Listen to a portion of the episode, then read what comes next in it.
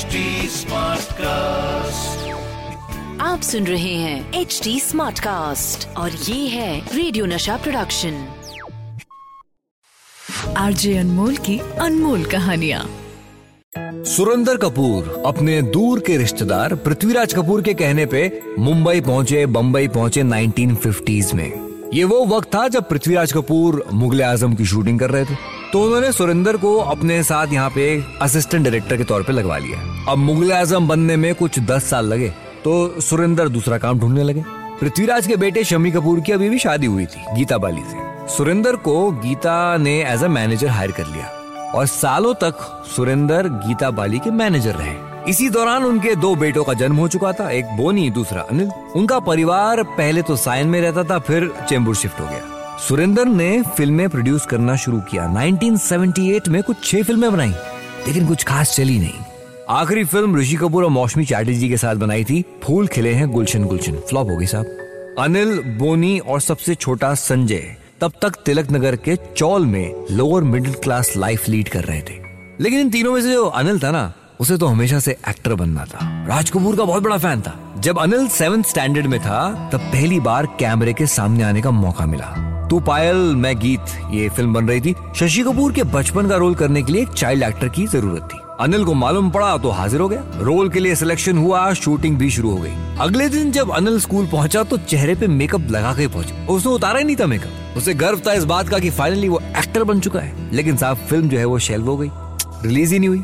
अब जैसे जैसे सुरेंद्र पाजी की उम्र बढ़ने लगी तो बोनी, संजय और अनिल, ये भाई जो है, इनको लग रहा है, यार, अब फैमिली की बागडोर हमें संभालनी चाहिए। बोनी को प्रोड्यूसर बनना था। अनिल को पता था, भाई, वो तो एक्टिंग में जाना चाहता है। सेंट जेवियर्स कॉलेज में अनिल की दोस्ती मजर खान से हुई। कॉलेज प्लेस में ये लोग डट के मुकाबला करते। हालाँकि प्राइज हमेशा अनिल को ही मिलता। एक्टिंग सीखने की कोशिश भी की, लेकिन एफ़ का टेस्ट फेल हो गया है। चलो, कोई बात नहीं।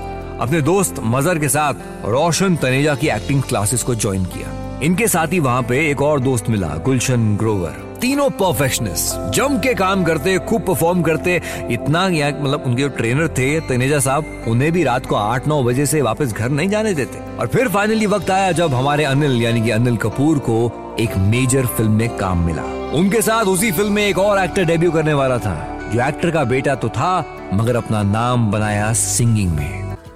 लकी अली। लकी अली के फादर थे मशहूर कॉमेडियन और फ़िल्म मेकर महमूद। माता जी थी मीना कुमारी की बहन, मेहलका। लकी ने पहला काम किया था दो साल की उम्र में, फ़िल्म छोटे नवाब में। बड़ी छोटी उम्र के थे लकी, जब उन्हें बोर्डिंग स्कूल भेज दिया गया। 1960s का जमाना था। महमूद का करियर बिल्कुल टॉप पे चल रहा था। Golden phase of his career as a comedian एक बार तो यूँ हुआ कि महमूद अपनी पूरी फैमिली को लेके लकी से मिलने उनके बोर्डिंग स्कूल पहुँचे। तब लकी कुछ चार साल के थे। लेकिन महमूद क्योंकि इतने बिज़ी रहते थे कि वो मिलते ही नहीं थे, बच्चे ने पिता का चेहरा तक ठीक से पहचाने नहीं। याद ही नहीं था उसे। हाँ वो बात अलग है कि बोर्डिंग स्कूल में फ़िल्में देख रहे थे और महमूद द कॉमेडियन को पहचानते थे। तो अपने बाप को देख के उन्होंने पापा नहीं बोला बोला, अरे, ये तो महमूद है। एक तरह से कैमरे के सामने ही बड़े हो रहे थे lucky Ali.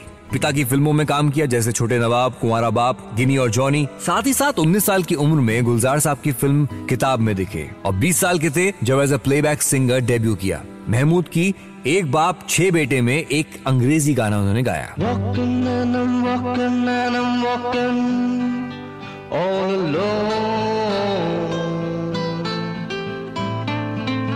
Walking and I'm walking and.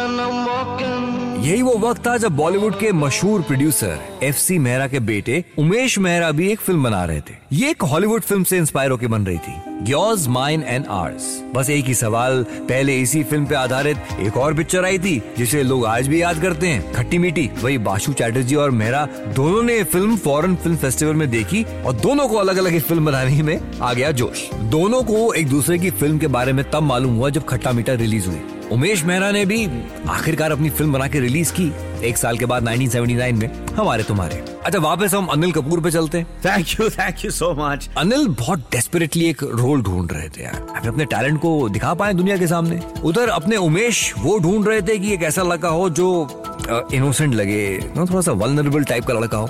Role था संजीव कुमार और राखी के बेटे का। फ़िल्म तो ऐसे लोगों के बारे में थी जिनकी पहले शादियाँ हो चुकी हैं और पहली शादियों से बच्चे भी हैं। कैसे ये दोनों फिर से घर बसाते हैं अपने अपने बच्चों को लेकर? अब बच्चे चाहिए थे कुछ अर्ली ट्वेंटीज की उम्र वाले।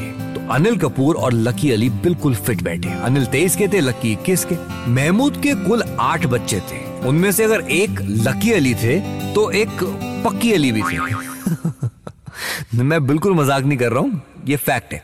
महमूद के सबसे बड़े बेटे का नाम था मसूद अली, जो कि पक्की अली के नाम से जाने जाते थे। तो लक्की और पक्की दोनों को हमारे तुम्हारे फ़िल्म के लिए लिया गया। उनके एक भाई के रोल में अनिल कपूर को भी कास्ट किया गया।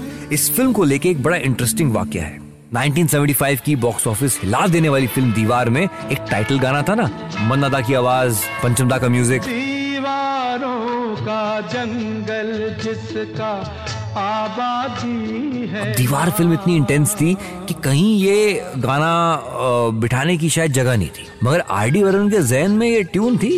इसी ट्यून को किशोरदा से गवा के अलग बोलों के साथ हमारे तुम्हारे में फिट किया गया। हम और तुम थे साथी अभी है कल की बात।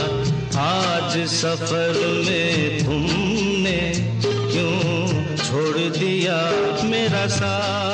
मगर हिंदी सिनेमा के इतिहास में वो एक गाना है जिसमें आपको अनिल कपूर और लकी अली एक साथ परफॉर्म करते हुए दिखाई पड़ेंगे। कॉमेडी गाना था। ऐसा गाना आपने कभी सुना ही नहीं होगा।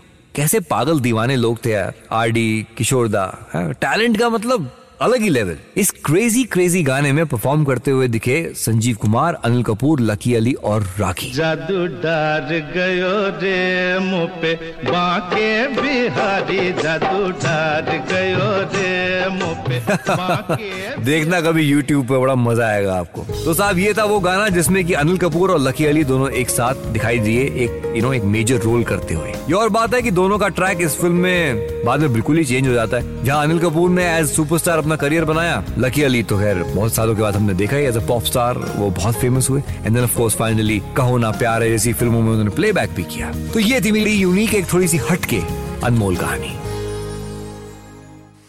आरजे अनमोल की अनमोल कहानियाँ। आप सुन रहे हैं एच डी स्मार्ट कास्ट और ये था रेडियो नशा प्रोडक्शन एच स्मार्ट Smartcast.